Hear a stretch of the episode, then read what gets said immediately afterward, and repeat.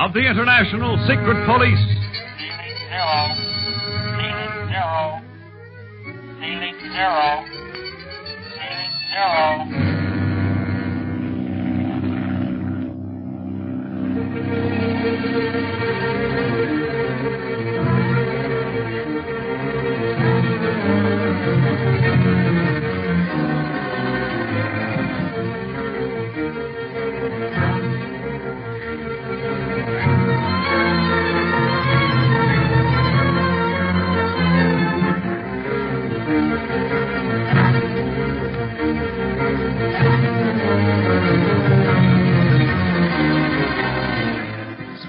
Clint, and Carlos, forced down by a blinding Sahara sandstorm, find themselves without fuel and water the following morning.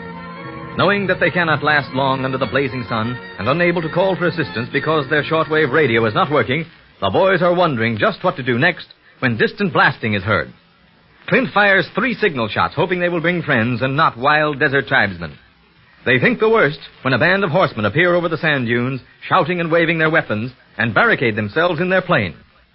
They get another surprise, however, for the riders are led by an Irishman, Mickey O'Brien, who announces that he is from the Atlantean expedition. Clint and the others prepare to leave the plane, still on the lookout for a possible trap. All right. Climb out, boys. Keep your guns handy just in case. And Carlos. See, Clint? Don't forget you're in disguise now as an Arab. Live up to your looks. It is well. No one shall know that I am not what I appear to be. Good. You ready, Speed? You bet. Let's pile out then. See if this Mickey O'Brien was telling the truth. They're all standing around just watching us. Come on. The one approaches who called himself O'Brien. Oh, oh, boy. Ha, and now, for the love of heaven, just what are you after doing way out here in the middle of nowhere, gentlemen? And what's your business?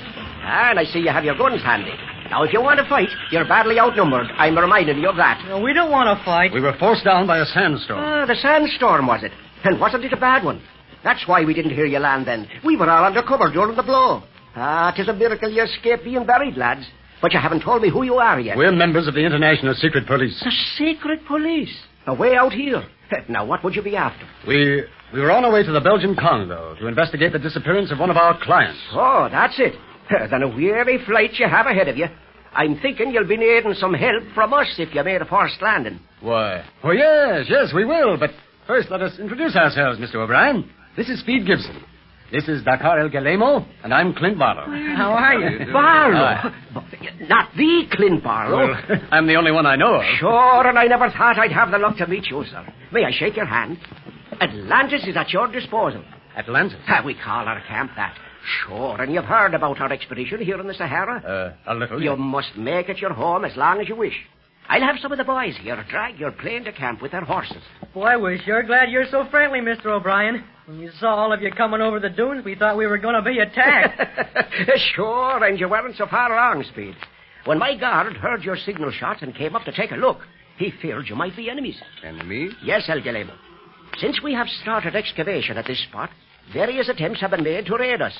Ah, we take no chances. Uh, that is why we rode armed. I see. By the beard of the prophet, it must be hazardous, this quest of the lost Atlantis. Sure, man, and you never spoke a truer word. And your own countrymen. If you pardon me for saying so, add their bit to the hazards. When we find Atlantis, they fear that the whole world will come to Sahara. If you find it. I'll swear to that, Mr. Barlow. We've already found specimens of the last continent. Ah, but why do we stand here talking? Uh, we'll take you back to camp where you may refresh yourselves while your plane is brought over. Uh, we'll ride double. Uh, come on, Speed. Up behind me. okay, Clint? Yes, Speed. I think we found a real friend in Mickey O'Brien. We'll go to his camp, and in return for his kindness, perhaps we can help him someday.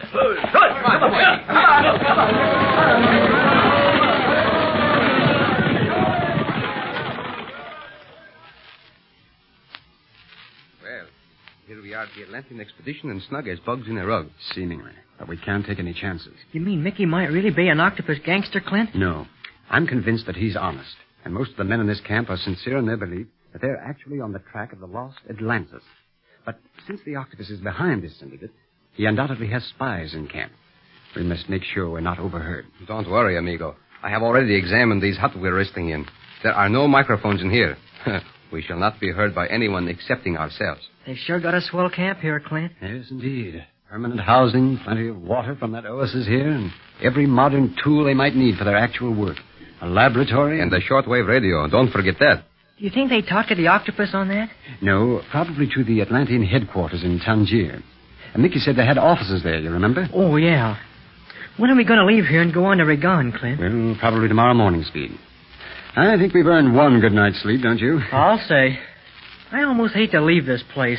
Swell meals, hot baths, and no worries about the weather or whether the fuel and water holds out. Which reminds me, have you enough fuel and water to reach Reggane, Clint? More than enough, Carlos. Mickey saw to that. What's bothering me now is how to get word to Captain Andre and Commodore Ricard that we're safe. Remember what Ricard said? That he'd send out a search if he didn't hear something from us within, oh, 48 hours? See, he must be told that we are safe. Yeah, but how? Our shortwave set won't help, even after it's repaired, because they haven't a receiving set. Oh, we'll have to hope for the best.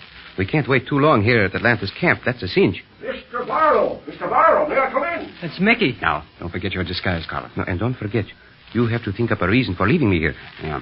Oh, uh, yes, come right in, Mickey. Gosh, do I hear hyenas? you certainly do, Speed. Uh, do you like their music? If you do, I leave the door open. Never mind, Mickey. I can do without 'em all right. Uh, Mr. Barlow. Yes? Uh, a legionnaire has just ridden in from the desert asking for you. Uh, says he's from the Adrar post. Adrar. Good. Now I can send messages to Captain Andre and Commodore Ricard. Oh, you wait here, Speed, with Galemo while I go and talk with the messenger. Okay, Clint. Gee, I'm glad that Legionnaire found us. That'll save us lots of time and save them worry. See, Speed. And now I have a chance to talk to you. What do you mean? When you leave here, amigo, naturally you and Clint will fly on alone and into dangerous territory. Yeah, but we'll be all right. Of course. But just in case anything should happen, Speed, and you find yourself alone. You mean anything happened to Clint? But it can't. know, I know. But just in case it does, and you are separated, lose no time in returning here. Or better yet, if possible, tell me what has happened over the shortwave radio, and I will come to you no matter where you are. That's swell of you, Carlos. Clint's leaving the portable shortwave set with you, huh? See, it will not take me long to make the repairs on it, particularly since they have a shortwave station here in camp. We shall also repair the flight station in the plane before you take off. Yeah. You feel lost when you can't talk to anybody outside by shortwave. It sure saved our necks plenty of times. And uh, one thing more, Speed. What, Carlos? I want you to take this ring I am wearing on my little finger and wear it constantly. Your ring, Carlos? Why, I've never seen it off your hand before. Uh, it is a powerful protection, Speed. It is an African voodoo ring. White voodoo. Good. Now, if you ever get into trouble with the natives, no matter where you are in Africa, show them this ring and they leave you alone. It is a taboo. As long as you wear it, you are untouchable. Well, wouldn't it be better if you gave this to Clint then? No, no. Clint knows how to protect himself. But you are young yet and may find yourself in a situation that only these ring can get you out of. Wear it constantly, Speed. Never take it off. But what about you? I won't need it here. I know that. Uh, not on the desert. But you're going down into voodoo country, the land of African magic. You mean you really think there's something to all that magic stuff, Carlos? Wait until you've been some time in Africa. You'll think so too, Speed. But whether you think so or not, wear the ring. Swear that it will never leave your hand. I promise, Carlos. And thanks. Gosh, it's an odd ring. Why, it's a little man with his hands over his head holding on to its feet. It's just like wearing a little body wrapped around your finger. See, made of ivory. Well, that's that. After some food and rest, our legionnaire will return to Adrar. Brave lads, these legionnaires. Uh, we don't have much occasion to see them down here. Uh, what's that you have, Speed? Oh, a ring. Well, doesn't that belong to Galemo, Speed? Uh, yes. I gave it to the boy, Sita Barlow. He has often admired. Oh, oh, I understand. Uh, by the way, Mickey, uh, could you find a place for Galemo here in camp for the time being? He is welcome to stay as our guest. No, I think he can help you a great deal. He understands shortwave radio and also speaks a variety of African dialects. He might serve you as an interpreter. Oh, we could certainly use such an expert, uh, particularly if he understands shortwave radio. Uh, to be utterly frank, I'm not altogether satisfied with our operator. He's not always to de- be depended upon. But then Galemo can remain here until we return from Leopoldville. Sure, and I'll consider it a favor if he stays.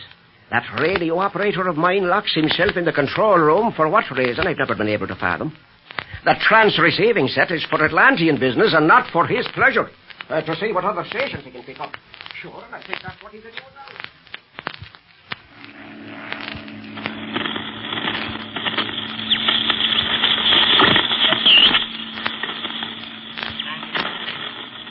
Octopus.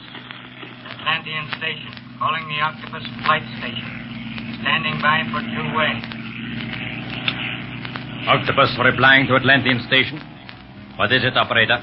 Secret police arrived here today. O'Brien found them in the desert, grounded by a sandstorm. Grounded. And O'Brien had to rescue them. They seem very friendly. Yes, yes, that is their way. Too bad the sand dunes of the Sahara did not bury them forever before O'Brien found them. But I'll stop them at uh, Kano. I'm nearing there now. Barlow just sent a magic message to the Legion post at Adrar, reassuring the captain there that they were all right. Good, good, very good. that leaves me a clear course. When does Barlow plan to leave the expedition? Tomorrow morning. But he leaves the Arab here. Arab? What Arab? One who travels with him and the boy. He is called Galemo. That is Carlos Del Valle in disguise. Watch him well. He is dangerous. I understand. Shall I do more than merely watch? No, you fool. Nothing must happen at the expedition excavation that will arouse suspicion. No violence of any sort. You understand? Yes. Let Barlow leave a spy in my camp, and let him take off for again, and then I fly on to Kano. That will be his last landing in Africa.